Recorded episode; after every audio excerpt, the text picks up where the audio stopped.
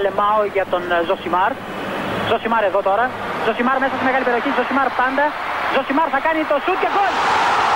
Φοβερό το γκολ του Ζωσιμάρ και πάλι. Ο Περέιρα Ζωσιμάρ, 24 χρόνων παίκτης της Μποταφόγκο. Να λοιπόν, ο Ζωσιμάρ, ο αποκαλούμενος μαύρος ράμπο από τον πατέρα του, που ήθελε λέει να τον κάνει πυγμάχο και να πάρει τα πρωτεία του Κάσιους Κλέη. Τελικά ο ίδιος προτίμησε να γίνει ποδοσφαιριστής και πράγματι φαίνεται τελικά αυτός είχε το δίκιο. Το δίκιο λοιπόν με το μέρος του Ζωσιμάρ. Ένα. Το παιχνίδι το κερδίζει η ομάδα που κάνει τα λιγότερα λάθη. Δύο. Το ποδόσφαιρο ευνοεί αυτόν που προκαλεί περισσότερο τα λάθη του αντιπάλου. Τρία. Εκτός έδρας, αντί να προσπαθείς να είσαι ανώτερος από τον αντίπαλο, είναι καλύτερο να ενθαρρύνεις το να κάνουν λάθη. Τέσσερα. Όποιος έχει την μπάλα, είναι πιο πιθανό να κάνει λάθος. 5. Όποιος αρνείται την κατοχή, μειώνει την πιθανότητα του να κάνει ένα λάθος. 6. Όποιος έχει την μπάλα, έχει φόβο. 7. Ω εκ τούτου, όποιος δεν έχει την μπάλα, είναι ισχυρότερος. Αυτοί οι 7 απλοί κανόνες είναι σύμφωνα με το περίφημο βιβλίο του Diego Torres, οι ποδοσφαιρικές αρχές του Ζωζέ Μουρίνιο. Ο Diego Torres έγραψε ένα φοβερό βιβλίο για την παρουσία του Μουρίνιο στη Ρεάλ Μαδρίτη για αυτή την τριετία τότε που το Ρεάλ Μπαρσελόνα, Μουρίνιο, Γκουαρδιόλα, Ρονάλντο, Μέση ήταν το κέντρο του ποδοσφαιρικού κόσμου. Μέσα σε αυτό το βιβλίο υπήρχαν πάρα πολλές ιστορίες για τη σχέση με τους παίχτες, για τις ατάκες, για το πώς έφτασε να έχει ένα γκρουπ που τον υποστήριζε και μετά οι παίχτες χωρίστηκαν σε στρατόπεδα σε αυτούς που ήταν με τον Μουρίνιο και σε αυτούς που δεν ήταν με τον Μουρίνιο. Το ίδιο συνέβη και με τον τύπο βέβαια και το, με τον κόσμο Μουρινίστας και Μαδριδίστας και όλα αυτές τις ιστορίες. Πάρα πολλά πικάντικα πράγματα και περιστατικά και φοβερές ιστορίες, αλλά προσωπικά θεωρώ ότι το καλύτερο πράγμα που προσέφερε το συγκεκριμένο βιβλίο του Diego Torres δεν είναι οι ιστορίες για το τι έγινε με τον Κασίγιας, αλλά είναι αυτές οι επτά σκέψεις, αυτές οι επτά ποδοσφαιρικές αρχές αυτό το άνοιγμα στο μυαλό του Ζε Μουρίνιο που έγινε μέσα από αυτή, στην, αυτή την καταγραφή των σκέψεων. Γιατί στην πραγματικότητα είναι σαν να ακούς το Μουρίνιο να μιλάει. Να σε πηγαίνει από το 1 στο 7. Για σκεφτείτε το λίγο. Κερδίζει αυτός που κάνει τα λιγότερα λάθη. 2. Το ποδόσφαιρο ευνοεί αυτόν που προκαλεί τα λάθη του αντιπάλου. Εκτός έδρας, αντί να παίξεις, κάνει τους να κάνουν λάθη. 4. Όποιος έχει την μπάλα είναι πιο πιθανό να κάνει λάθος. 5. Όποιος δεν έχει την μπάλα μειώνει την πιθανότητα του να κάνει ένα λάθος. 6. Όποιος έχει την μπάλα έχει φόβο. 7. Και είναι σαν να τον βλέπεις μπροστά σου με τη γκριμάτσα του Am I right? Am I right? 7. Άρα, όποιος δεν έχει την μπάλα είναι πιο ισχυρός. Αυτός είναι ο Μουρίνιο. Ο άνθρωπος που πιστεύει ότι όποιος έχει την μπάλα έχει φόβο. Φόβο του να κάνει λάθος. Αυτός που πιστεύει ότι όποιος δεν έχει την μπάλα είναι ισχυρότερος. Τον συζητάμε εδώ και δεκαετίες, αλλά θεωρώ ότι κάθε φορά που κάποιος γράφει ένα κείμενο όχι για ένα παιχνίδι ή μια δήλωση, αλλά κάνει ας πούμε, ένα αφιέρωμα ή θέλει να πει κάτι για το Μουρίνιο, θα πρέπει να ξεκινάει με αυτό. Δεν γίνεται να μιλάς για τον Πορτογάλο, superstar των πάγκων, χωρίς να βάζεις πρώτα στην κουβέντα αυτές τις αρχές. Διότι πρέπει να τις έχουμε στο μυαλό μας όταν συζητάμε για εκείνον. Και τώρα που έχουμε έρθει στο Ζωσιμάρ αυτής της εβδομάδας, να τον δούμε έτσι λίγο, πρέπει να ξεκινήσουμε με αυτό. Πρέπει να ξεκινήσουμε με αυτό γιατί μέσω αυτών των σκέψεων θα καταλάβουμε τι είναι ο Μουρίνιο. Όσα χρόνια το βλέπουμε στο ποδόσφαιρο και γιατί ο Μουρίνιο πουλήθηκε από την Τότενα και γιατί ο Μουρίνιο θα συνεχίσει στη Ρώμα. Πρέπει πρώτα να έχεις αυτά στο μυαλό σου. Πρέπει πρώτα να καταλάβεις τι είναι το ποδόσφαιρο στο μυαλό του Ζωζέ Μουρίνιο που είναι κάτι πάρα πολύ συγκεκριμένο που προκύπτει από τις συγκεκριμένες ποδοσφαιρικές αρχές. Το πρώτο πράγμα που κάποιος μπορεί να, να σκεφτεί Καταλαβαίνω ότι κάποιος που τα ακούει αυτά λέει έχει δίκιο. Κάποιος άλλος λέει έχει άδικο. Πριν πάμε σε αυτό, το πρώτο πράγμα που θα πρέπει να σκεφτεί κάποιος είναι ότι εδώ υπάρχει ένα, ένα φοβερό παράδοξο. Ένα τρομακτικό παράδοξο. Ο Μουρίνιο τρούπωσε στο ποδόσφαιρο και στην προπονητική μέσα από τον Μπομπι Ρόψον. Ήταν γείτονάς του, του μιλούσε για το ποδόσφαιρο και ο, ο Ρόψον τον πήρε μαζί του ως μεταφραστή, ας πούμε, στα πρώτα χρόνια στην, ε, στην Πορτογαλία και τον είχε δίπλα του όταν ήταν στη Sporting. Μετά τον πήρε μαζί του στην Πόρτο και μετά τον πήρε μαζί του στην Μπαρσελόνα. Όταν ο Μπόμπι Ρόψον έφυγε από την Μπαρσελόνα, ήταν η μοναδική φορά που ο Μουρίνιο δεν τον ακολούθησε, αλλά έμεινε στη Βαρκελόνη και συνέχισε να είναι, όχι μεταφραστής πλέον, βοηθός. Είχε αναβρυθμιστεί, είχε πείσει τους πάντες ότι δεν είναι για να μεταφράζει. Ότι ο άνθρωπος έχει φιλοδοξίες, έχει ικανότητες, έχει αρετές ε, και συντακτική και πάνω απ' όλα σαν προσωπικότητα στα αποδητήρια. Οπότε την ταμπέλα του μεταφραστή την έβγαλε πάρα πολύ γρήγορα από πάνω του. Έκανε πάρα πολλές δουλειές για, για το Ρόμπσον και πολύ σημαντικές δουλειές. Τον ακολούθησε αυτή τη διαδρομή Sporting Porto Barcelona. Όταν όμως τελείωσε η θητεία του Ρόμπσον στην ε, Βαρκελόνη, ήταν η ώρα να χωρίσουν οι δρόμοι τους. Ο Μουρίνιο έμεινε. Και έγινε βοηθός του Φανχάλ. Και συνέχισε με εκείνον ως πρώτο, ο οποίο ο Φανχάλ και αυτός συνέχισε ε, τον ίδιο δρόμο, δηλαδή του να δίνει στον Μουρίνιο όλο ένα και περισσότερες αρμοδιότητες. Να μεγαλώνει, κατάφερνε ο Πορτογάλος να, να μεγαλώνει διαρκώς το ρόλο του.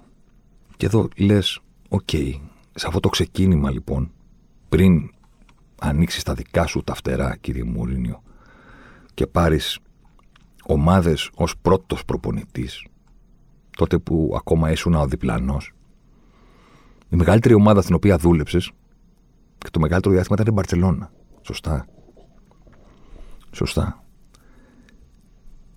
Πώς γίνεται να ανδρώθηκες προπονητικά στην Μπαρσελόνα; Και να πιστεύεις ότι όποιο έχει την μπάλα φοβάται. Δηλαδή, τι συνέβη μέσα στο κεφάλι σου, μέσα στην καρδιά σου; Και μεγάλωσες σε αυτό το ποδοσφαιρικό περιβάλλον με προπονητή τον Ρόμπσον και μετά το Φανχάλ Ολλανδός, Κρόιφ, Μίχελς, Total Football, Total Press. Έχουμε την μπάλα. Θέλουμε τα πάντα να τα πετύχουμε με την μπάλα.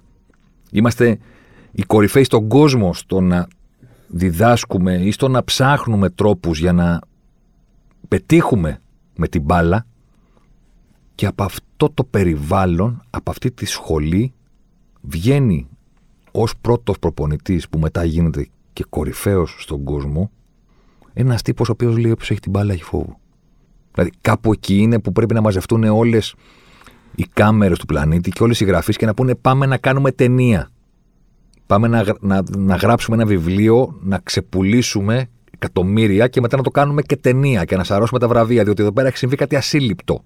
Υπάρχει ένας τύπος που μεγάλωσε στην Παρσελώνα και φεύγοντας από αυτήν, αυτό που κατάλαβε από το περιβάλλον του είναι ότι δεν πρέπει να έχει την μπάλα, γιατί όποιος δεν έχει την μπάλα είναι ισχυρός. Τι σοϊ άνθρωπος είναι αυτός. Δηλαδή, είναι σαν να μεγαλώνεις την Κρήτη και να λες: Δεν υπάρχουν μαντινάδες. Βέβαια, εγώ θα συμφωνούσα γιατί δεν μπορώ να ακούω τις μαντινάδε, αλλά το θέμα είναι πώς γίνεται αυτό. Είναι σε κάποιο να μεγαλώσει, να, να γεννηθεί, να μεγαλώσει και να σπουδάσει στο Λίβερπουλ και φεύγοντας από εκεί στα 25 να πει να σας πω και κάτι. Οι Rolling Stones είναι μεγαλύτερη μπάντα από τους Beatles. Γίνεται να το πεις αυτό; Γίνεται. Τι λέει για σένα; Τι λέει για, για την προσωπικότητά σου, για, για, για την ιδιοσυγκρασία σου, το κύτταρο που έχεις μέσα σου που σε καθορίζει. Τι λέει για σένα το να μεγαλώσεις στην Παρσελώνα και φεύγοντας από εκεί να πεις παιδιά, ξέρετε, κατάλαβα δουλεύοντα δίπλα στο Φανχάλ. Ότι δεν πρέπει να έχουμε την μπάλα. Και του αυτό κατάλαβες. Αυτό κάνατε στην Παρσελόνα. Έτσι πήρατε τους τίτλους με το Φανχάλ. Αυτό σου έδειξε ο Μπομπι Τι πάει στραβά με σένα. Άλλα σου λέγανε άλλα, καταλάβαινες. Δεν έχουμε απάντηση. Αλλά έτσι έγιναν τα πράγματα. Έτσι έγιναν τα πράγματα και έτσι ξεκίνησε η ποδοσφαιρική καριέρα, η προπονητική καριέρα, με συγχωρείτε, του Μουρίνιο. Με αυτό το δόγμα, το οποίο έγινε σαφές μέσα από αυτές τις 7 φαινομενικά απλοϊκές αρχές που προέκυψαν από το βιβλίο του Ντιέγκο Τόρε, τις οποίες πρέπει να έχει πάντα στο μυαλό του κάποιος όταν σχολιάζει το Μουρίνιο. Με αυτές τις αρχές ο Πορτογάλος τους έπιασε όλους κορόιδο. Στα μέσα της δεκαετίας του, του 2000 κατάφερε να, να, να ενσαρκώσει το ρόλο του outsider καλύτερα από οποιοδήποτε άλλη ομάδα εκείνη την εποχή. Αυτό ήταν το όχημά του προς την, ε, προς την επιτυχία. Ότι εσείς που έχετε την μπάλα, εσείς που είστε τα φαβοροί, εσείς που θέλετε να με κερδίσετε, Δεν έχετε ιδέα με ποιον έχετε μπλέξει. Δεν έχετε ιδέα. Και κάπως έτσι τα βήματα έγιναν άλματα. Τίτλοι με τις ομάδες στην Πορτογαλία, μετά Πόρτο, UEFA, Champions League, Chelsea, I am a special one. Η θηριαβευτική είσοδος του Μουρίνιο στο Broadway του ποδοσφαίρου στην Premier League. Πρώτη συνέντευξη τύπου τους είπε ότι είναι ο special one. Παρένθεση. Όπως έχει πει και ο Μουρίνιο μετά από χρόνια, εγώ ποτέ δεν είπα ότι είμαι ο special one. Είπα είμαι I'm a special one. Τα πορτογαλικά αγγλικά του ήταν λίγο περίεργα και οι Άγγλοι δεν άφησαν μια μικρή λεπτομέρεια να τους χαλάσει την ιστορία. Αυτό που είπε ο Μουρίνιο την πρώτη μέρα είναι ότι έχω πάρει Champions League. Λίγοι προ- προπονητές το έχουν πάρει, άρα ναι, είμαι ένας από τους ξεχωριστούς. Αυτό είπε. Αυτή είναι η πλήρης φράση του. Στα αυτοβαφτίστια βαφτίστια που έκανε. Οι Άγγλοι τώρα δεν άφησαν την. Σιγά μην λένε ότι είσαι ένας ξεχωριστός. The special one. Τον βάφτισαν και κάπως έτσι. Μπήκε θριαμβευτικά ε, στο Broadway και έγινε ο απόλυτος στάρ της προπονητικής για πάρα πολλά χρόνια. Είναι πλέον ο απόλυτος στάρ της προπονητικής. Είναι ο απόλυτος στάρ σαν άνθρωπος. Και να είχε αποσυρθεί και να ήταν σπίτι του, κάθε εβδομάδα θα διαβάζαμε θέματα για το τι είπε στην τάδε εκπομπή, τη δήλωση που έκανε στο τάδε κανάλι, την ανάλυση που έκανε όταν ήταν καλεσμένος να σχολιάσει τον τάδε τελικό, τη διαφήμιση που έκανε προωθώντας κάτι στην οποία αυτό τρολάρεται. Δεν είναι, δεν είναι ανάγκη να συνεχίσει στους πάγκους ο Μόρινιο. Είναι γεννημένο στάρ, ολοφάνερο το σταριλίκι που τον συνοδεύει. Θα εξακολουθούσαμε να ασχολούμαστε με αυτόν για πάντα. Προπονητικά όμως, αυτός που έκανε αυτά τα άλματα, βήματα, τους έπιανε όλους κορόιδο και τους κέρδιζε. Και όσο κέρδιζε, τόσο πολύ πόρωνε και τον κόσμο που λέγανε Πω, πω τι είναι αυτός, ρε, εσύ, ρε παιδί μου. Έκανε αυτό, έκανε εκείνο. Έτρεξε με το παλτό, τους απέκλεισε μέσα στο Old Trafford. Μετά πήγε και πήρε τον τελικό.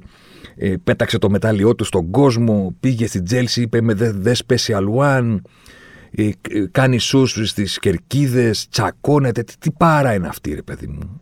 Μετά μας έπεισε ότι είναι και κορυφαίος γιατί κυριάρχησε στην Premier League, γιατί έφτασε στο απόγειο της καριέρας του το 2010 στην Ίντερ και ξαφνικά τα μετράς και έχουν περάσει 11 χρόνια. Σήμερα που μιλάμε, είναι σωστό προπονητές; Δεν είναι. Και η ερώτηση είναι, οκ, και τι έχει συμβεί; Τι κάνει λάθος; Ποιο είναι το πρόβλημα; Ποια υπάρχει κάποια ικανότητα που έχει χάσει; Τι έχει συμβεί σε όλη αυτή την ιστορία; Το πρώτο πράγμα που μπορεί να παρατηρήσει κανείς γυρνώντας πίσω είναι ότι τα πράγματα δυσκόλευαν για τον Μουρίνιο όσο εκείνος ανέβαινε τα σκαλιά. Είναι λίγο ξύμορο γιατί η διαδρομή στην προπονητική, ειδικά για τύπους σαν τον Μουρίνιο που δεν ήταν ε, γαλαζοαίματοι, όπως λέγαμε την προηγούμενη εβδομάδα για τον Ντούχελ, που δεν έχουν τη μεγάλη καριέρα του ποδοσφαιριστή που θα τους ανοίξει εύκολα τις πόρτες και θα μπουν κατευθείαν ή, εν πάση περιπτώσει, με λίγα βήματα. Η διαδρομή κάποιων σαν τον Μουρίνιο που δεν έχουν το όνομα του παίκτη από πίσω τους είναι δύσκολη. Πέρα από χαμηλά να ξεκινήσουν, ανέβουν, ανέβουν, ανέβουν. Αν είναι καλοί στη δουλειά τους και εργατικοί και τυχεροί στην πορεία αυτή, ε, η διαδρομή λέει ότι όσο ανεβαίνουν, αναλαμβάνουν και μεγαλύτερες ομάδες. Όσο μεγαλύτερες ομάδες αναλαμβάνουν, τόσο καλύτερα είναι τα ρόστερ που έχουν στα χέρια τους τα budget που διαχειρίζονται. Ναι, μεν βέβαια οι απαιτήσεις είναι πολύ μεγάλες, OK. Okay. Ε, η κριτική του τύπου πιο σκληρή, επίσης OK. Okay, αλλά παρόλα αυτά, σαν προπονητής, λες, κάθεσαι στο γραφείο σου, στη γραφιάρα σου, στη μεγάλη ομάδα και λες, Πού ήμουν, ρε φίλε, πριν από 7 χρόνια; Σε ένα γραφιάκι στην τάδε μικρή ομάδα που ξεκίνησα και αντί να έχω 15 άνθρωπους να δουλεύουν από κάτω, μου είχα δύο. Ένα βοηθό και ένα γυμναστή. Και μόνοι μα τα κάναμε όλα. Και τώρα έχω εδώ πέρα της Παναγίας στα μάτια εκτός από παιχταράδες. Έχω ό,τι χρειάζομαι. Που ήμουν και που βρέθηκα. Στη διαδρομή αυτή, οι ποδοσφαιρικές αρχές του Μουρίνιου, με τις οποίες ξεκινήσαμε το podcast, δημιούργησαν το εξής παράδοξο. Όσο καλύτερα πήγαινε η καριέρα του Μουρίνιου, τόσο μεγαλύτερες ομάδες αναλάμβανε. Όσο μεγαλύτερες ήταν οι ομάδες που αναλάμβανε, τόσο πιο δύσκολο ήταν για εκείνον να υπηρετεί και να ενσαρκώνει τον αγαπημένο του ρόλο του outsider. Ο Μουρίνιο πάντα ήθελε να είναι το outsider. Πάντα ήθελε αυτός που δεν, να είναι αυτός που δεν έχει την μπάλα.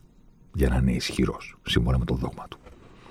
Και να αφήνει την μπάλα στον αντίπαλο, ο οποίος θα έχει το φόβο, σύμφωνα πάλι με το δόγμα του. Θα το κάνεις αυτό όταν πας να πάρεις το Champions League με την Πόρτο ή το UEFA. Θα το κάνεις και στα πρώτα χρόνια στην Τσέλσι, γιατί μπορεί ο Αμπράμοβιτ να σου έχει δώσει το μεγαλύτερο ποσό που έχει δοθεί ποτέ στο ποδόσφαιρο για μεταγραφές, αλλά δεν πάβει να είσαι η Τσέλσι. Σαν όνομα δεν θα σε φοβηθεί η United, η Arsenal τότε, ακόμα Ferguson Wenger, η Liverpool παραδοσιακά, θα πούνε πια Chelsea. Οπότε ναι μεν είσαι ισχυρός στο χορτάρι και στα ταμεία, αλλά δεν πάβεις να είσαι μια ομάδα που ψάχνει το πρώτο της πρωτάθλημα μετά από 400.000 χρόνια. Το πρώτο του τελικό, τελικό Champions League και όλη αυτή την ιστορία. Είσαι ακόμα μικρός που θέλει να πετύχει παρότι σου έχουν δώσει τα όπλα του πάρα πολύ ισχυρού. Επόμενος σταθμός. Ιντερ Μιλάνο. Ο ορισμός της ομάδας που διψάει για μια επιτυχία που αισθάνεται ότι είναι καταδικασμένη να μην την πετύχει ποτέ. Και εκεί ο Μωρίνιο φτιάχνει την καμπέλα Σιξτίνα του, φτιάχνει το αριστούργημά του. Treble winning season στη δεύτερη σεζόν του, που στην πορεία καταλάβαμε ότι είναι πάντα η καλύτερη του στους πάγκους, η δεύτερη. Εκεί πιάνει το peak του στις ομάδες.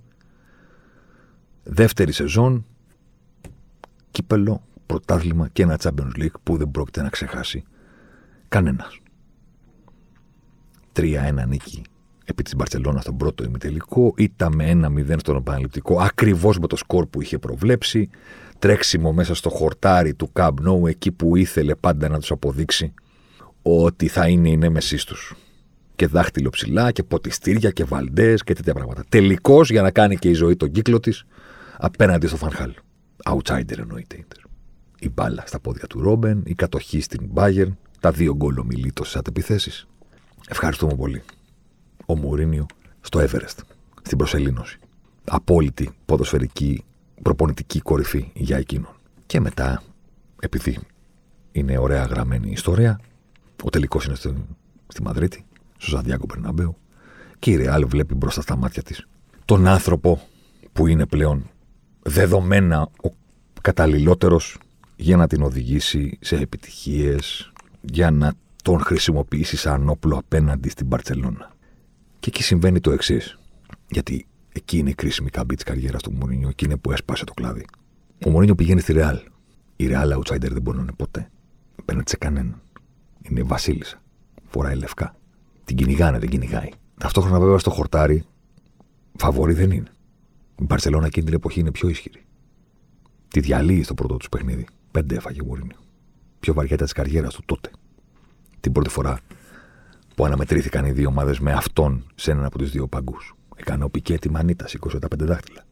Η Μπαρσελόνα ήταν ισχυρή εκείνη την εποχή, αλλά αυτό η Ρεάλ δεν μπορεί να το δεχτεί.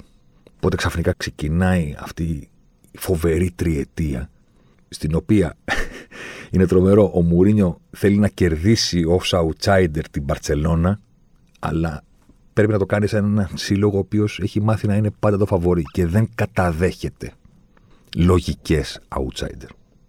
Και όταν λέμε λογικές outsider, εννοούμε σε όλους τους τομείς. Δεν καταδέχεται η Ρεάλ τον πόλεμο και τις δηλώσεις και μας πολεμάνε. Δεν μπορεί να καταδεχθεί εύκολα την χαμηλή κατοχή μπάλα στο ξύλο τι κόκκινες κάρτες. Δεν είναι στο DNA της, δεν είναι πουθενά, δεν το γράφει το καταστατικό. Είμαστε Ρεάλ, δεν κάνουμε τέτοια πράγματα. Ο Μωρίνιο για να πετύχει όχι μόνο κάνει τέτοια πράγματα, αλλά κάνει πράγματα που δεν είχε κάνει ποτέ μέχρι τότε. Το ξύλο στα παιχνίδια είναι ανελαίωτο. Για να πάρει τον πρώτο του τίτλο στη Ρεάλ, παίζει εκείνο το φοβερό τελικό κυπέλου με την Μπαρσελόνα σε εκείνα τα κλάσικο που παίξανε τέσσερις φορές Ρεάλ Μπαρσελόνα μέσα σε 17 μέρες. Τελικός κυπέλου, δύο ημιτελική Champions League και αγώνε για το πρωτάθλημα. Δέκα χρόνια έχουν περάσει από τότε. Το ξύλο που έχει δώσει η Ρεάλ σε εκείνο τον τελικό στο Μεστάγια είναι άνευ προηγουμένου. Κάθε παίχτη στην Μπαρσελόνα που δίνει την μπάλα και τρέχει στο χώρο τρώει και μία. Έχουν βρει νέο κόλπο. Δεν τους χτυπάνε όταν έχουν την μπάλα. Τους χτυπάνε αφού τη δίνουν. Γιατί το μάτι του διαιτητή πηγαίνει στην μπάλα. Οπότε έδωσε ο Τσάβη την μπάλα και έφυγε στο χώρο, μπαπ την τρώει. Την έδωσε ο Ινιέστα στο Μέση και φεύγει, την τρώει ο Ινιέστα, δεν τρώει ο Μέση. Ένα χρόνο αργότερα έβαλε το χέρι του στο μάτι του, του Βιλανόβα, στο Super Cup. Να το φαντάζεστε. Να προχωρήσεις, να περπατήσεις ψύχρεμος, όχι, όχι σε καυγά. Ψυχρεμότατος να κάνεις τα βήματα. Τώρα χέρι τσέπη. Να πας και να πάλι το, το, το δάχτυλό σου μέσα στο μάτι ενός αντιπάλου. Ασύλλητα πράγματα έκανε σε εκείνο το διάστημα. Πράγματα τα οποία δίχασαν τους πάντες στη Ρεάλ. Τους δίχασαν γιατί ο κόσμος το είδε αυτό το ακραίο πράγμα. Ήταν ακραία sa τακτική, ακραία sa συμπεριφορά. Ήταν όλα στο maximum. Ο κόσμος και ο τύπος ο τύπος της Μαδρίτης το είδανε απ' έξω και οι μισοί είπαν Μπίπ τους, μην τους λυπάσαι. Μόνο έτσι θα τους κερδίσουμε. Μεγάλε Ζωζέ, κάνε ό,τι μπορείς για αυτά τα συχαμένα της Βαρκελόνης. Και οι άλλοι μισοί λέγανε Είμαστε Ρεάλ Μαδρίτη. Τι γίνεται εδώ; Τι είναι αυτό που συμβαίνει; Μουρινίστας, Μαδριδίστας. Είναι προφητικός ο διχασμός, διότι στην πραγματικότητα συνέβη σε όλες τις ομάδες του Μουρίνιο από τότε. Αλλά εκεί ήρθε η μεγάλη σύγκρουση. Ο Μουρίνιο ήθελε να συνεχίσει με τον ίδιο τρόπο και το έκανε σε έναν σύλλογο ο οποίος δεν μπορεί να φορέσει αυτό το μανδύα. Στον πρώτο ημιτελικό Champions League, με την Παρσελόνα τον καθάρισε ο Μέσης σαν αυγό, έμεινε και με 10 παίχτε, έκανε και το περίφημο ραντ μετά που έλεγε πορκέ, πορκέ. Το παραλύνω μπροστά στις κάμερες. Τη δεύτερη χρονιά το πήρε το ποτάλμα. Τα διέλυσε όλα τα ρεκόρ. Τα γκολ στην κόντρα, ασύλλητα πράγματα. Στην προσπάθεια να το πετύχει όλο αυτό, η Ρεάλ διαλύθηκε τα επίπεδα της έντασης, της τοξικότητας, του πολέμου, του siege mentality που δημιουργεί ο Μουρίνιος στον γκρουπ των παικτών του, που προσπαθεί μέσα στον γκρουπ, γι' αυτό ανοίγει πολέμους. Για να πείσει τους παίχτες ότι είναι όλοι εναντίον τους και πρέπει κάθε μέρα να βγαίνουν στο γήπεδο και να δίνουν απαντήσεις σε όποιον μπίπ τολμάει και μιλάει για αυτούς. Η Λίγκα εναντίον μας, οι διαιτητές εναντίον μας, τα κανάλια εναντίον μας, οι αναλυτές εναντίον μας, ο τύπος εναντίον, όλοι είναι εναντίον μας.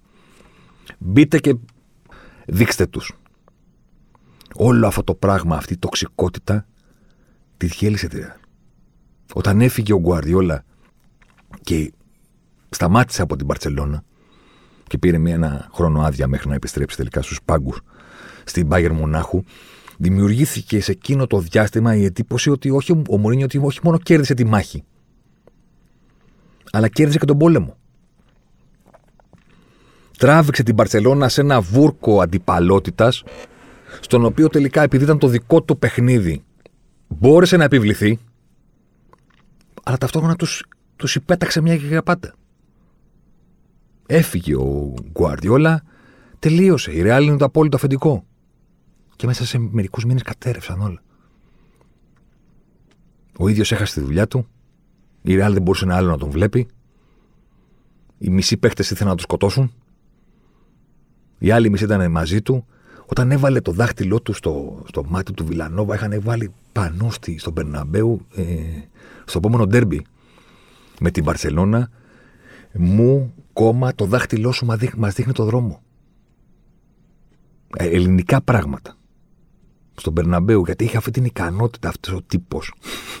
τη φοβερή ικανότητα. Αυτό θα μπορούσα να το βάλω σε οποιοδήποτε σημείο της κουβέντας. Αλλά το βάλω τώρα. Έχει τη φοβερή ικανότητα να βρίσκει φανατικούς υποστηρικτές όπου και να, να είναι ο ίδιος και φυσικά φανατικούς εχθρούς, γιατί τους εχθρούς, ακόμα και να μην υπάρχουν, τους δημιουργεί. Αλλά όπου και να πάει, υπάρχουν κάποιοι οι οποίοι πορώνονται τρομακτικά με όλες τις τακτικές που φτάνουν να τον υποστηρίζουν και στα πάντα. Αν τους πει ότι έξω είναι νύχτα, ενώ είναι 12 ώρα το μεσημέρι, θα του πούνε ναι, έχεις δίκιο. Το είπε ο μεγάλος Ζωζέ. Να μην μιλάει κανένας άλλος. Εκείνη την εποχή βγήκε το βιβλίο του Φερνάντο Σοριάνο, που διηγούνταν τα χρόνια που φτιάχτηκε η Μπαρσελόνα του Γκουαρδιόλα και όλη αυτή η επιτυχία. Και ο Σοριάνο είχε ένα ξεχωριστό έτσι κεφάλαιο, μια αναφορά για το καλοκαίρι του 2008. Το καλοκαίρι του 2008 η Μπαρσελόνα αποφάσισε να αλλάξει προμονητή. Ο Μουρίνιο ήθελε τη θέση σαν τρελός. Εδώ πρέπει να ανοίξουμε μια παρένθεση και να πούμε ότι το να πήγαινε ο Μουρίνιο με αυτές τις αρχές στην Μπαρσελόνα θα ήταν πιο ανίερο γάμος από το Ιωκάστη Δίποδα. Δηλαδή, το Ιωκάστη Δίποδα το καταλαβαίνεις. Ήταν θέλημα Θεών, ας πούμε, να συμβεί. Να παντρευτεί ο Δίποδα στη μάνα του. Φανταστείτε τώρα το Μουρίνιο με όλο αυτό το ποδόσφαιρο να είχε πάει στην Παρσελώνα.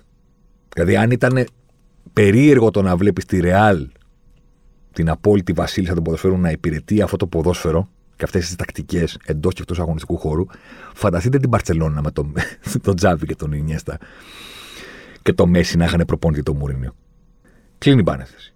Ο Μουρίνιο τότε ήθελε φοβερά να πάρει τη δουλειά στην Μπαρσελόνα, κυνήγησε ο ίδιος τις επαφές και μάλιστα έψαχνε για το τηλέφωνο του Κρόιφ για να μιλήσει μαζί του και να πάρει την ευλογία του, να τον πείσει, γιατί ήξερε ότι στην Παρσελόνα θα κάνουν ό,τι τους πει ο Κρόιφ παρότι είναι εκτός συλλόγου, γιατί αυτός είναι ο, ο μεγάλος στη Βαρκελόνη, στον αιώνα των αιώνων να μην. Και όταν μίλησε με τον Λαπόρτα, του είπε ο Λαπόρτα, Ζωζέ, μην, το, μην επιμένεις. Άσε το τηλέφωνο του Κρόιφ τώρα και όλα αυτά. Ε, έχουμε πάρει την απόφασή μας. Ο επόμενος προπονητής της Παρσελόνα θα είναι ο Πέμπ Γκουαρδιόλα. Θα τον ανεβάσουμε από την Παρσελόνα Β και θα τη δώσουμε την ομάδα. Μπορείτε να φανταστείτε τα μούτρα του Πορτογάλου, την ξυνήλα που πήρε η, φάτσα του, η φάτσα του, πώς ορκίστηκε εκδίκηση μέσα του. Και το μόνο που είπες στον Λαπόρτα σε εκείνο το τηλεφώνημα είναι ότι έχεις κάνει το μεγαλύτερο λάθος τη ζωή σου. Αυτή ήταν η ατάκα του. Γρήγορα αποδείχθηκε ότι η Μπαρσελόνα δεν έκανε λάθος. Με τον Γκουαρδιόλα. Όμως καταλαβαίνετε το πόσο ορκίστηκε η εκδίκηση μέσα του ο Μουρίνιο. Ο Σοριάνο λοιπόν στο βιβλίο του έχει αφιερώσει ένα σημείο σε αυτό, σε αυτό το κρίσιμο σταυροδρόμι, σε αυτή την κρίσιμη απόφαση που άλλαξε την ποδοσφαιρική ιστορία. Και γράφει ο Σοριάνο ότι ήταν εμφανές, λέει, ότι ο Μουρίνιο είναι πολύ μεγάλος προπονητής, αλλά σκεφτήκαμε ότι ο Γκουαρδιόλα μπορεί να γίνει ακόμα καλύτερος. OK. Okay. Εντάξει. Η επόμενη ατάκα έχει το μεγαλύτερο ενδιαφέρον από το, το, το Σοριάνο. Ο Μουρίνιο είναι νικητής. Αλλά για να κερδίσει χρειάζεται ένα επίπεδο έντασης το οποίο φτάνει να είναι πρόβλημα μετά. Ο Σουριάνο ήταν σοφά, προφητικά, μας έδωσε την ατάκα για όλες τις επόμενες δουλειές του Γκουαρδιόλα. Γιατί μέχρι τότε δεν το είχαμε πάρει χαμπάρι. Ήταν μικρά τα διαστήματα που δούλευε στις ομάδες. Και στην Τζέλσι ήταν ακόμα και ο ίδιος πολύ πιο φρέσκος και ήταν στο κατάλληλο περιβάλλον. Οπότε δεν έγινε αμέσως σαφές ότι ο Μουρίνιος στους πάγκους ξαφνικά φαίνεται ότι ακολουθεί ένα πρότυπο. Πρώτη σεζόν, δεύτερη σεζόν είναι η καλύτερη του, στην τρίτη τα πράγματα αρχίζουν να καταραίουν. Όχι γιατί κάτι συμβαίνει συγκεκριμένο, αλλά γιατί έρχεται, έχονται τα προβλήματα που περιέγραψε ο Σοριάνο με την ατάκα ότι χρειάζεται ένα επίπεδο έντασης, το οποίο μετά από ένα σημείο γίνεται πρόβλημα. Πρόβλημα στις σχέσεις, πρόβλημα στην ψυχολογία των παικτών, πρόβλημα στα πόδια τους, αλλά πολύ περισσότερο πρόβλημα στο μυαλό. Δεν αντέχει ένα γκρουπ παικτών που είναι και πετυχημένοι κιόλας να συνεχίζουν να φέρονται και να πολεμάνε, λες και όλοι είναι εναντίον τους. Θέλουν να το χαρούν λιγάκι, θέλουν να είναι λίγο πιο λαμπεροί. Δεν αντέχουν όλοι έναν προπονητή που ο τρόπος του να τους οδηγήσει σε καλύτερο επίπεδο στην καριέρα τους είναι να τους προσβάλλει. Να τους προσβάλλει. Γιατί αυτός είναι ο τρόπος του Μουρίνιο. Θεωρεί ότι με το, με το να σε σεντράρει στον τύπο θα προκαλέσει από σένα μία αντίδραση και η αντίδραση θα είναι να γίνεις καλύτερο. Για πάρα πολλά χρόνια αυτή, αυτή η μέθοδος δούλευε. Γιατί τους έκανε να πιστεύουν ότι είναι όλοι εναντίον τους και έπαιρνε τους μπαρουτοκαπνισμένους στην Ίντερ, τα γέρικα σκυλιά του πολέμου και πήρανε το Champions League, πήρανε το Treble. Το θυμάστε το βίντεο που έκλαιγε με το ματεράτσι στο... πριν μπουν στα αυτοκίνητά τους, που κλαίνε σαν, σαν, σαν, μωρά παιδιά. Ο Μουρίνιο με το ματεράτσι, δηλαδή ένα δέσιμο παίκτη και προπονητή που λες, θέλω αυτόν για προπονητή, ρε παιδί μου. Τον, τον θέλω για αφεντικό στη δουλειά μου. Θέλω αυτόν τον τύπο, να έχω αυτό το δέσιμο. Κι όμως, αν το σκεφτείτε, ήταν η τελευταία, τελευταία φορά που φτιάχτηκε τέτοιο δέσιμο με τους παίχτε. Τις επόμενες δουλειές από τη Ρεάλ και μετά επαναλαμβάνεται σταδιακά το ίδιο πρότυπο. Πρότυπο σεζόν, πρώτη σεζόν, δεύτερη σεζόν λίγο πιο καλά, τρίτη σεζόν δηλητήριο. Τοξικότητα, στραβωμένες φάτσες. Φήμες, ατάκες συνεντεύξεις τύπου, respect, τσακωμή, ένταση, τοξικότητα από, από την οποία ο σύλλογος προσπαθεί να βρει έναν τρόπο να τη λύσει και τελικά καταλήγει στο να την κόβει. Εκεί κατέληξε η Ρεάλ. Παρότι φάνηκε ότι κέρδισε με το Μουρίνιο την Μπαρσελόνα, εκεί κατέληξε η Ρεάλ για να πάει σε πιο ήρεμα νερά. Με Αντσελότη, Ζιντάν, πιο βασιλικά νερά. Χωρίς αυτό να σημαίνει ότι είναι αποτυχημένη η παρουσία του στην τριετία του στη Real. Εγώ δεν θα το πω ποτέ αυτό. Αλλά δεν αντεχόταν άλλο αυτό το πράγμα. Δεν το άντεξε ούτε η Chelsea όταν τον ξανά έφερε πίσω. Δεν το άντεξε ούτε η United όταν είπε εσύ είσαι ο εκλεκτός και τέρμα τα πειράματα στη μεταφέρουσα εποχή. Δεν το άντεξε ούτε η Tottenham τώρα. Και ξαφνικά μίκρινε και ο κύκλος. Δεν έφτασε καν στην τρίτη σεζόν ο Μουρίνιο στην Tottenham. Και τώρα, και τώρα Ρώμα. Η καμπύλη πηγαίνει προς τα κάτω. Το πρώτο πράγμα που συνέβη είναι ότι τελικά δεν κατάφεραν οι ομάδες να πιστούν τα μεγάλα καράβια ότι πρέπει μια ζωή να έχουν το ρόλο του outsider, του τοξικού αυτού που τσακώνεται. Αυτό το πρόβλημα, όσο ανέβαινε η καριέρα του, φανερώθηκε. Φανερώθηκε και στο Champions League. Έκανε την κορυφή το 2010. Σκεφτείτε λίγο τι ακολούθησε τα επόμενα ε, χρόνια.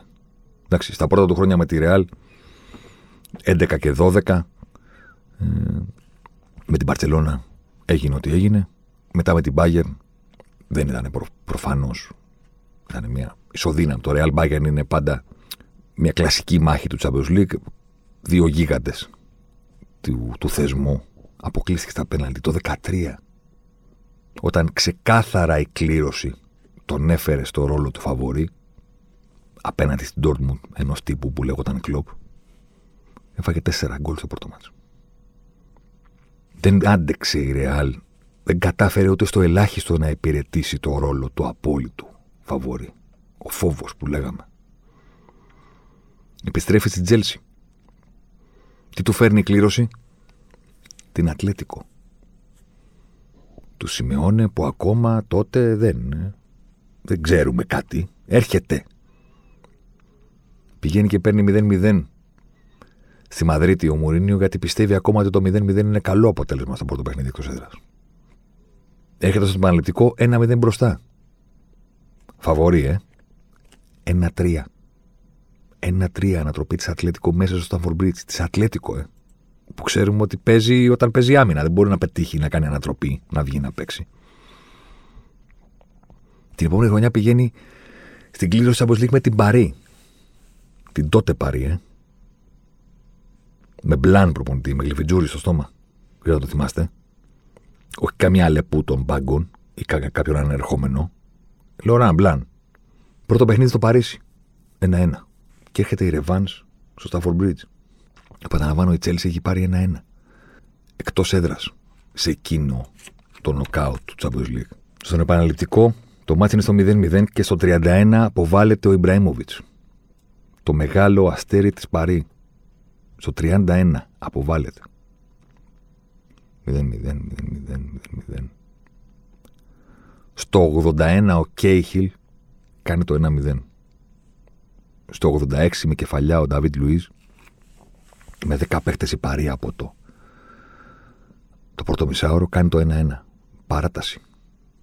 Πέναλτι ο Αζάρ στο 96, 2-1 η Τσέλσι. Κεφαλιά του Τιάγκο Σίλβα στο 114, 2-2 η Παρή και προκρίνεται. Η Παρή παίζει 90 λεπτά με παίκτη λιγότερο. 90 λεπτά. Και πώς προκρίνεται; Με μαζική άμυνα και δύο κεφαλιές αστημένα. Οι αντίπαλοι κάνουν μουρίνιο στον μουρίνιο. Προσωπικά πάντα θα θυμάμαι τις δηλώσεις που είχε κάνει ο Μουρίνιο μετά από αυτόν τον αποκλεισμό. Μετά από αυτό το μάτς. Έχει πάρει ένα-ένα στο πρώτο παιχνίδι, εκτός, και παίζει με 10 από το 30. Και το γήπεδο είναι διχασμένο διότι ο, ο κόσμος βλέπει την Τζέλση να μην επιτίθεται και σου λέει τι κάνετε; Και ακούστε τι είχε δηλώσει ο Μουρίνιο μετά από εκείνο τον αποκλεισμό. Παναλαμβάνω, με ένα παίχτη παραπάνω για 90 λεπτά έχει παίξει. Δεν αντέξαμε την πίεση του να παίζουμε με παίχτη παραπάνω. Και τον κόσμο να μην δέχεται πως πρέπει να ελέγξουμε το παιχνίδι και να θέλει να βγούμε να κερδίσουμε. Προσέξτε τι περιγράφει ο Μουρίνιο. Περιγράφει ένα κοινό που δεν συμφωνεί με αυτό που θέλει εκείνος. σου λέει ότι εγώ με παίχτη παραπάνω και ένα-ένα εκτός έδρας, θέλω να ελέγξω το παιχνίδι. Και ο κόσμος ήθελε να βγούμε να το κερδίσουμε. Και δεν την αντέξαμε αυτή την πίεση. Την πίεση του να είμαστε το απόλυτο φαβορή. Έχουμε το σκορ του πρωταγώνα, έχουμε παίχτη παραπάνω. Τι άλλο να έχουμε; Και έχουμε το γήπεδό μας. Είναι όλα υπέρ μας. Αμάν, τι κάνουμε τώρα. Με τα όλα υπέρ μας; Πίεση. Ακούστε πώς συνέχισε τις δηλώσεις του Μωρίνιο μετά από εκείνο το παιχνίδι. Μετά από το τι έκανε η Τσέλση. Για την Παρή ήταν εύκολο. Δέκα παίχτες, αμυντική οργάνωση, δύο τετράδες άμυνας, μακρινές μπαλιές, περίμεναν τις τις τιμένες φάσεις. Πνευματικά δεν είχαν κάτι να χάσουν. Δηλαδή, Όλος ο Μουρίνιο σε μία παράγραφο με τα δικά του λόγια. Ο άνθρωπος στις δηλώσεις του ζηλεύει τον αντίπαλο. Τον ζηλεύει. Περιγράφει μια κατάσταση που του αρέσει. Σου λέει εύκολο. Δέκα παίχτες. Φανταστικά. Που σημαίνει ότι έχουμε το ρόλο του outsider δεδομένα. Άμυνα πίσω δύο τετράδες. Long ball μακρινές μπαλιές μπα και το βάλουμε. Περιμένουμε τις τιμένε φάσεις με δύο καβάλια να προκριθούμε. Σου λέει ότι αυτό το θέλω. Το θέλω. Αυτό είναι που, που ζητάω στα παιχνίδια. Αυτές τις συνθήκες δώσ' μου να σου ζωγραφίσω αγγέλους. Να κάνω τη μεγάλη πρόκριση. Άμα δεν την κάνω, τα ρίχνουμε στη διετησία. Πορκέ. Κλείνει η παρένθεση. Α, να κάνω τη μεγάλη πρόκριση και να παραλυρούν όλοι μπροστά στις τηλεοράσεις μεγάλε μουρίνι ότι τους έφτιαξες πάλι; Πώς τους πετσόκοψες έτσι; Μη με βάζεις να, να παίζω με παίχτη παραπάνω. Και να έχω το πρώτο σκόρ υπέρ μου και να είναι και στο γήπεδό μου και να θέλει ο κόσμος να επιτεθούμε. Δεν θέλω να τα κάνω αυτά τα πράγματα. Δεν τα ξέρω. Όποιος έχει την μπάλα έχει φόβο. Εγώ δεν θέλω να την έχω. Και για να το πετύχω κιόλας θέλω το παιχνίδι να με αναγκάσει να μην την έχω. Να μου αποβάλουν παίχτη. Τέτοια δώσ' μου, τέτοια θέλω.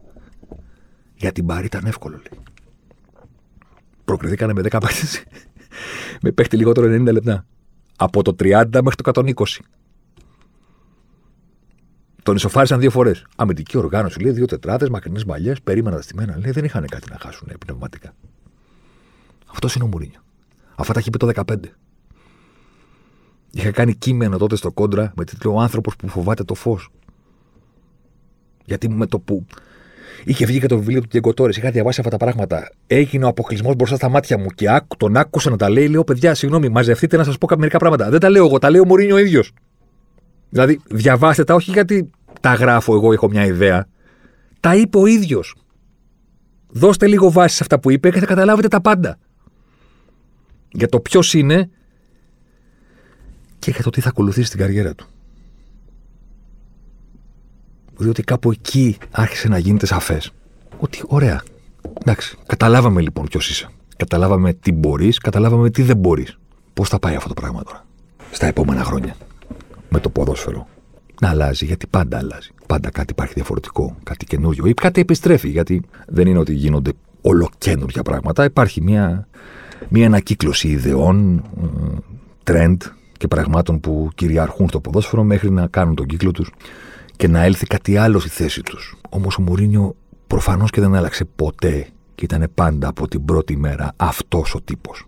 Οπότε άλλαξαν τα πράγματα γύρω του. Οπότε σε συνδυασμό με αυτό που περιγράψαμε προηγουμένως, την τοξικότητα και τους μικρούς κύκλους που μπορούσε πλέον να μείνει στις ομάδες γιατί συνέβαινε ξανά και ξανά το ίδιο πράγμα. Πρώτη σεζόν, δεύτερη σεζόν, διάλυση. Υπήρχε και αυτό που άλλαζε γύρω του. Και εδώ πάλι, πάλι, θα έλθω να σας μιλήσω με δικά του λόγια. Όχι με δικά μου. Ένα από τα τελευταία του παιχνίδια στην Τότεναμ ήταν το μάτι με την Newcastle.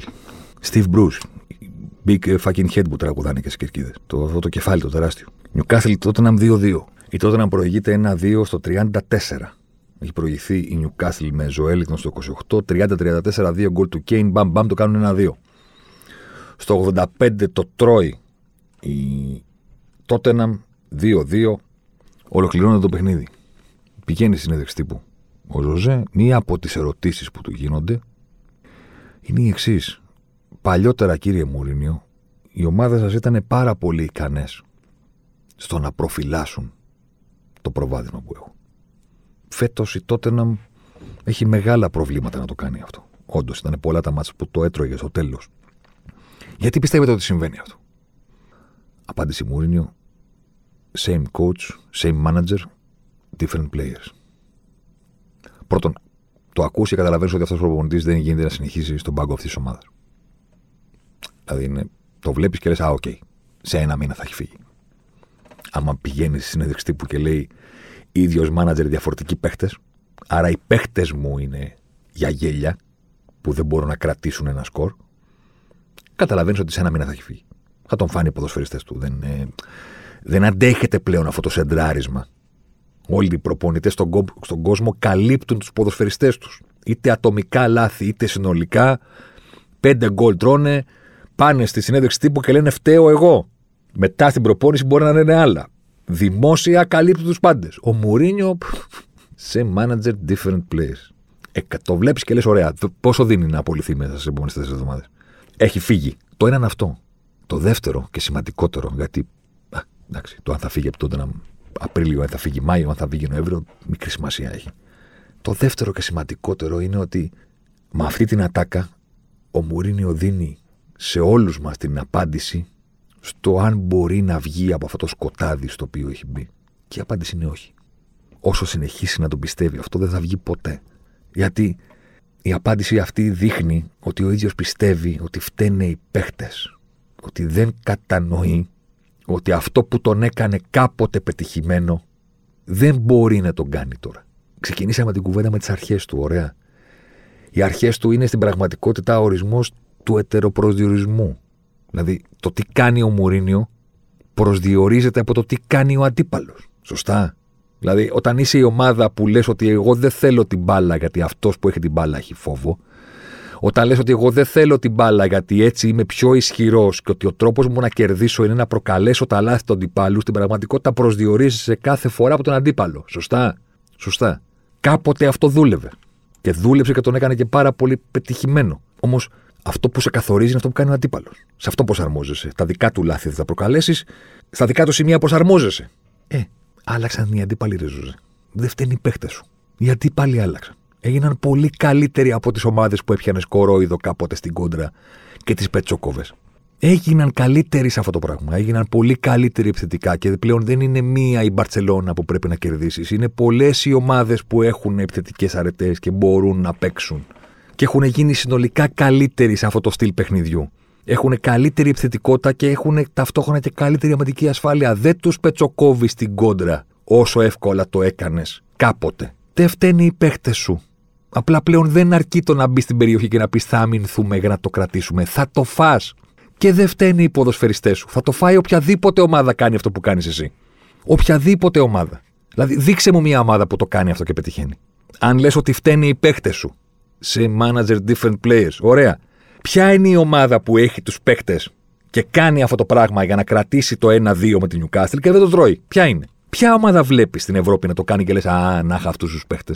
Ποιος το κάνει αυτό; 22 τελικές έκανε η Newcastle σε εκείνο το παιχνίδι. Η Newcastle τους την μπρούσε. Καλύτερα να βλέπεις Μπογιάννα στεγνώνει. Δηλαδή, από το να βλέπεις τη Newcastle να παίζει ποδόσφαιρο. 22 τελικές έκανε για να, το, το, για να το πάρει εκείνο το 2-2. Οι 18 ήταν εντός μεγάλης περιοχής. Δεν είναι ατυχία, ρε Ζωζέ, που το τρώ. Ούτε φταίνει οι παίχτε σου. Στατιστικό αποτέλεσμα είναι 18 τελικές εντός περιοχής σου κάνανε. Δεν το κρατάνε έτσι το αποτέλεσμα πλέον. Η, Νιουκα... η City και η Chelsea θα τις δεις φέτος να παίζουν τελικό Champions League. Η μία πήρε το πρωτάθλημα. Η άλλη άλλαξε προπονητή και πήρε τον Τούχερ και έκανε ράλι από την 7η-8η θέση στην Τρίτη. Άμα δεις τους αριθμούς, δεν απειλούνται καθόλου. Το να μην απειλούνται καθόλου δεν το πετυχαίνουν με μαζική άμυνα. Το πετυχαίνουν με έλεγχο. Έχουν την μπάρα τα πόδια τους. Αυτό που θέλεις, το να ελέγχεις, δεν γίνεται πλέον χωρίς την μπάλα. Όπως το έκανες κάποτε, που ήλεγχες το ρυθμό, το πώς παίζεται το παιχνίδι, το πού υπάρχουν χώροι, το ήλεγχες κάποτε και ήσουν βασιλιάς στην Ευρώπη με το να μην έχεις την μπάλα. Πλέον αυτό το πράγμα που τον ίδιο στόχο έχουν και οι προπονητές με σέναν. Να ελέγξουν αυτά που συμβαίνουν, ειδικά φέτος στο pandemic football, που πήγανε στο control γιατί δεν ήξεραν τι αντοχές θα έχουν οι ομάδες στην πιο συμπιεσμένη σεζόν όλων των εποχών. Οι ομάδες που πετυχαίνουν και πήγανε και τελικό Champions League, η Chelsea και η City με τον έλεγχο τα κατάφεραν. Με την μπάλα ελέγχουν το παιχνίδι πλέον. Δεν το ελέγχουν χωρίς αυτήν. Αυτό που κάνεις δεν φταίνει οι παίχτε σου που δεν πετυχαίνει. Είναι αδύνατο να πετύχει. Δεν το κάνει κανένας. Ούτε αντεπιθέσεις έχεις πλέον, Ριζοζέ. ούτε αντεπιθέσεις. Γιατί τι είπα, μέτρο προσδιορισμό. Προσαρμοζόμαστε στον αντίπαλο. Οι αντίπαλοι έχουν γίνει πιο επιθετικοί από ποτέ. Ξέρεις τι αποτέλεσμα έχει αυτό. Το να γίνεις εσύ πιο αμυντικός από ποτέ. Ξέρεις τι σημαίνει αυτό. Ξέρεις πολύ καλά. Ότι πλέον ούτε αντεπίθεση δεν μπορεί να βγάλεις γιατί είναι τεράστια η απόσταση από εκεί που έχεις στήσει την ομάδα μέχρι εκεί που μπαίνει το ρημάδι τον γκολ. Άντε να βγάλεις μία. Άντε να κάνεις δύο. Να κάνεις μια μακρινή παλιά. Να κάνει ένα λάθος κοντρόλ. Το λάθος κυνηγάς πάντα εσύ, βέβαια, εννοείται. Να κάνει ένα λάθος κοντρόλ αμυντικός. Να την τσιμπήσει ο Κέιν ή ο Σόν ή ο Ράσφορντ όταν ήσαν στη United. Να βάλει ένα γκολ και μετά να κάνεις το χέρι έτσι. Σου, σου, σου, σα σε κέρδισα. Από εκεί που είσαι στο γήπεδο τόσο χαμηλά, δεν μπορεί να βγει αντεπίθεση με συνέπεια. Πρέπει να είσαι πιο πάνω, πρέπει να πιέζεις περισσότερο. Υπάρχουν ακόμα αντεπιθέσεις. Υπάρχει ακόμα τρόπος οι ομάδες που δεν έχουν την μπάρα να κερδίσει. Όχι με το δικό σου το φόβο. Όχι με τόσο μεγάλο αυτό προσδιορισμό, έτερο προσδιορισμό, με συγχωρείτε, στο να παίζεις τόσο πίσω. Το πρώτο πράγμα που συνέβη στην καριέρα του Μωρίνιο ότι ήταν πολύ δύσκολο να συνεχίζει να παίζει σαν τους Σπαρτιάτες όταν οι ομάδες του είχαν το στρατό των Περσών. Αυτό ήταν που συνέβη μετά την ντερ. Είναι δύσκολο να πείθεις τα κρουπ των παιχτών ότι είναι οι Σπαρτιάτες και φυλάνε θερμοπύλες, όταν στην πραγματικότητα οι ίδιοι έχουν το στρατό των Περσών. Σε κάποια μάτ μπορούσε να το κάνεις. Στα υπόλοιπα, όταν ο πύχης μπροστά του αντίπαλος ήταν πιο χαμηλού επίπεδου, δεν δούλευε αυτό το πράγμα. Οι ομάδε του δεν μπορούσαν να περάσουν χαμηλά εμπόδια γιατί τους άρεσε να είναι οι ίδιοι το χαμηλό εμπόδιο. Ή μάλλον διορθώνω, να το παριστάνουν ότι είναι. Το πρώτο πράγμα που συνέβη ήταν αυτό. Το δεύτερο πράγμα που συνέβη ήταν η τοξικότητα που εισέβαλε στις ομάδες του μετά τη δεύτερη σεζόν. Το τρίτο που συνέβη είναι ότι εξακολουθεί να πιστεύει ότι αυτά που κάνει είναι συνταγή επιτυχίας, απλά φταίνει οι παίχτε. Δεν φταίνει οι παίχτε. Από την Newcastle είναι σοφαριστικέ. Γιατί τους άφησες να κάνουν 18 τελικές εντός περιοχής, δεν είχαν κάνει ποτέ τα τελευταία 6 χρόνια, τρελαθήκανε τα νούμερα. Έφτασε η Newcastle του Steve Bruce να έχει 4, 4 expected goals σε αυτό το μάτς. Και τυχερή ήταν η Tottenham που έφαγε μόνο δύο. Και τυχερή ήταν. Σε κανένα μάτσο η Newcastle δεν έχει καταφέρει να κάνει 18 τελικές εντός περιοχής. Σε κανένα. Γιατί κανένας δεν τους το επιτρέπει. Και εσύ είπες, Α, κερδίζουμε ένα-δύο. Πίσω. Κρατήστε. Άμα κρατήσουμε, κερδίσαμε. Άμα δεν κρατήσουμε, θα σεντράρω τους παίχτε. Ε, γίνεται να με σε διώξουν. Δεν γίνεται. Έχει το παρελθόν και το προσωπικό χάρισμα να θέλουν να σε πάρουν, να πείθονται και να λένε Πάμε, Μουρίνιο. Πάμε, είμαστε Τσέλσι να το φέρουμε πίσω. Φεύγει. Είμαστε United να τον πάρουμε. Φεύγει. Είμαστε Tottenham. Θα μας μεγαλώσεις σαν μέγεθο να τον πάρουμε. Βρίσκεις τρόπος να πείσεις τον επόμενο. Δεν έχει πείσει κανένας να σε κρατήσει. Αυτή είναι η ιστορία. Όταν ανακοινώθηκε η πρόσληψη στο το γεγονός ότι αναλαμβάνει τη Ρώμα, διάβασα κάτι στο Twitter το οποίο λέω: Τι εκπληκτικό πράγμα είναι αυτό. Σας το έχω φέρει να σας το, να σας το πω στον αέρα, γιατί είναι. Όσοι το είδαν στο Twitter θα το θυμούνται και θα το εκτίμησαν. Οι υπόλοιποι, ακούστε το εξής. Το 2008 ο Μουρίνιο ανέλαβε την Ίντερ. Η Ίντερ είχε να κερδίσει τρόπεο από το 2008. Είχε πάρει το κύπελο Ιταλίας. Την ίδια χρονιά που τον απέκτησε, είχε κατακτήσει τρόπεο. Το 2010 ο Μουρίνιο ανέλαβε τη Ρεάλ. Η Ρεάλ είχε τότε να πάρει τρόπεο από το 2008. Δύο χρόνια. Το 2019 ο Μουρίνιο ανέλαβε την Τότεναμ. Η Τότεναμ είχε να πάρει τρόπεο από το 2008. Το 2021 ο Μουρίνιο αναλαμβάνει τη Ρώμα. Η Ρώμα έχει να πάρει τρόπεο από το 2008. Με μια σατανική σύμπτωση, αυτές οι ομάδες, τέσσερις, έχουν πάρει το τελευταίο τους τρόπο το 2008 όταν πήραν τον Μουρίνιο. Όμως τι γίνεται και πώς φαίνεται η κατηφόρα στην καριέρα του. Όταν πήγε το 8 στην ντερ, η ντερ είχε τρόπαιο εκείνη τη χρονιά. Μηδέν σεζόν χωρίς τρόπαιο. Όταν πήγε στη Ρεάλ, είχαν περάσει δύο χρόνια από το 2008. Είχε δύο χρόνια χωρίς τίτλο. Όταν πήγε στην Τότενα, είχαν περάσει 11 χρόνια από το 2008. Τον πήρε δηλαδή ομάδα που ήταν 11 χρόνια χωρίς τίτλο. Τώρα πάει στη Ρώμα. Από το 2008 έχουν περάσει 13 χρόνια. Πλέον οι ομάδες που τον αναλαμβάνουν, αυτή είναι η απόσταση που έχουν από τους τίτλους. Από το 0 στην ντερ πήγε στο 2 στη Ρεάλ, στο 11 στην Τότεναμ, 11 χρόνια χωρίς τίτλο Τότεναμ, τώρα πάει στη Ρώμα 13 χρόνια χωρίς τίτλο. Προς τα κάτω. Η απόσταση που έχει η ομάδα από τότε που έχει να πάρει ένα τίτλο. Και λέει να πάρουμε τον Μουρίνιο γιατί παίρνει τίτλους. Τι μας λείπει εδώ και 13 χρόνια, ένα τίτλος. Να πάρουμε τον Μουρίνιο. Αυτοί παίρνουν το στοίχημα πλέον. Όχι αυτοί που είναι στην κορυφή. ή αυτή που είναι λίγο πριν την κορυφή. Όπως η Chelsea το 2005-2004, όπως η Real το 2010, όπως η Inter το 2008, ήταν λίγο πριν την κορυφή. Ή και η United και η Chelsea, οι τελευταίες τους δουλειές στην, ε, στην Αγγλία, πριν πάει στην Tottenham. Ήταν λίγο από κάτω και ήθελαν να επιστρέψουν. Τώρα δεν τον παίρνουν αυτοί που είναι λίγο από κάτω. Τώρα τον παίρνουν αυτοί που έχουν δεκά και πλέον χρόνια να κατακτήσουν έναν οποιοδήποτε τίτλο. Τελευταία σημείωση σε όλα αυτά τα οποία βάλαμε στο τραπέζι. Θα μου πεις, μιλήσατε πιο πολύ για το παρελθόν παρά για το μέλλον. Ναι, okay, αλλά έτσι θα καταλάβουμε πού βρισκόμαστε, πού βρισκόμασταν, πώς φτάσαμε ως εδώ, τι περιμένουμε να δούμε; Εγώ από το 15 στην πραγματικότητα για τον Μουρίνιο γράφω το ίδιο κείμενο. Αλλάζουν λίγο τα πρόσωπα. Αλλά έχω ξεκινήσει από το 15 και γίνω τον αποκλεισμό. Στην ε, θη, επόμενη θητεία τους Τζέλση, στην επόμενη θητεία τους United, όταν τον, τον προσέλαβε τότε να. Κάθε φορά ανακυκλώνεται το ίδιο κείμενο, οι ίδιες αρχές αλλάζουν τα πρόσωπα. Κάθε φορά καταλήγω στο ίδιο συμπέρασμα. Όσο μένει ο ίδιος δεν το βλέπω, παιδιά. Ξανά, το 15, το επόμενη χρονιά. Έχουν περάσει τόσα χρόνια. Όσο μένει ο ίδιος δεν το βλέπω. Αυτό, αυτό λέω πάντα στο τέλος του κειμένου. Δεν μπορεί να προβλέψεις και το μέλλον. Μπορεί ξαφνικά να δεις κάτι άλλο. Δεν μπορεί να είσαι σίγουρος και να γράψεις δεν θα ξαναπετύχει ποτέ όσο πέτυχε στο παρελθόν. Πού το ξέρεις. Μπορεί κάτι να αλλάξει. Μπορεί κάτι να γίνει. Πάντα βάζεις την αίρεση. Όσο μένει ο ίδιος. Ο άνθρωπος δεν, δεν λέει με τίποτα να βγει από αυτό το σκοτάδι. σα ίσα βυθίζεται όλο ένα και περισσότερο. Same manager, different players. Απάντηση δεν έχω στο αν θα βγει από το σκοτάδι. Έχω μονίμως εδώ και 7 χρόνια και 6 χρόνια τη σκέψη ότι όσο μένει ο ίδιος δεν μπορείτε να βγει. Και το τελευταίο που ήθελα να βάλω έτσι, για να σας αφήσω με αυτό, είναι και οι παίχτες. Οι παίχτες που βλέπουν τους αντιπάλους τους σε άλλες ομάδες, είτε κερδίζουν τίτλους είτε όχι, να λάμπουν. Να φτιάχνουν τα ποσοστά τους, να φτιάχνουν τα νούμερά τους, να κερδίζουν ατομικά βραβεία, να βγαίνουν πρώτοι σκόρερ, να μπαίνουν στις καλύτερες ενδεκάδες. Και σου λέει, τι κάνω εγώ και κυνηγάω τον αντίπαλο. Μπακ. Αντί ο αντίπαλος μπακ να κυνηγάει εμένα. Γιατί λάμπουν οι ποδοσφαιριστές των άλλων και όχι εγώ. Και μετά υπάρχει και το άλλο. Από τους κορυφαίους παίκτες στην Ευρώπη τα τελευταία 3-4 χρόνια είναι ο Σαλάχ. Πήγε στην Τζέλσι, έφυγε με το πρώτο καράβι, με το μαγιό. Τον πήρε ο Μουρίνιο και είπε δεν μου κάνει. Τους κορυφαίους παίκτες τα τελευταία χρόνια, ίσως ο κορυφαίος δημιουργικός μέσος είναι ο Ντεμπρόιν. Τον πήρε η από την Γκένκ με ψίχουλα, 8 εκατομμύρια. Τίποτα με τον Μουρίνιο. Δανεικός έφυγε στη Βέρντερ, γύρισε στη Βόλσμπουργκ, τον έφερε ο Γκουαρδιόλα πίσω με 70 πόσο τον πήρε και τον κορυδεύανε τα βρετανικά μημία και του λέγανε Ποιον παίρνεις; Αυτόν που έδειξε ο Μουρίνιο.